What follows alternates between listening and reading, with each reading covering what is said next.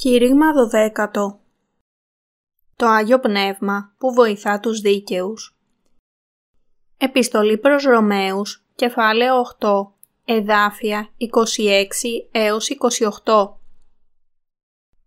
Ως αυτός δε και το Πνεύμα συμβοηθεί στα ασθενεία Σιμών. Επειδή το τι να προσευχηθόμενος πρέπει, δεν εξεύρωμεν, αλλά αυτό το πνεύμα οικετεύει υπέρ ημών διαστεναγμών αλαλήτων.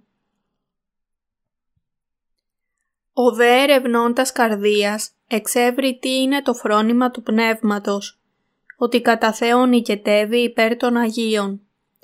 Εξεύρωμεν δε ότι πάντα συνεργούσι προς το αγαθόν εις τους αγαπώντας των Θεών, εις τους κεκλημένους κατά των προορισμών αυτού. Το Άγιο Πνεύμα είναι στις καρδιές όσων πιστεύουν στην δικαιοσύνη του Θεού. Το Άγιο Πνεύμα τους κάνει να προσεύχονται και τους βοηθά να το κάνουν. Επίσης, μεσητεύει για αυτούς με αλάλητους στεναγμούς. Αυτό σημαίνει ότι το Άγιο Πνεύμα τους βοηθά να προσεύχονται σύμφωνα με το θέλημα του Θεού.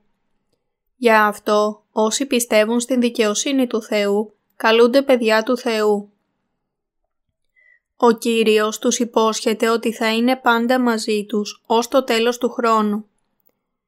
Το Άγιο Πνεύμα είναι μέσα στους δίκαιους, μεσητεύοντας σύμφωνα με το θέλημα του Θεού. Πώς νομίζετε ότι μπορείτε να λάβετε το Άγιο Πνεύμα; Με προσευχή. Νομίζετε ότι μπορείτε να λάβετε το Πνεύμα παρά όλες τις αμαρτίες σας; Το Άγιο Πνεύμα εργάζεται και κατοικεί μόνο στις καρδιές όσων πιστεύουν στην δικαιοσύνη του Θεού.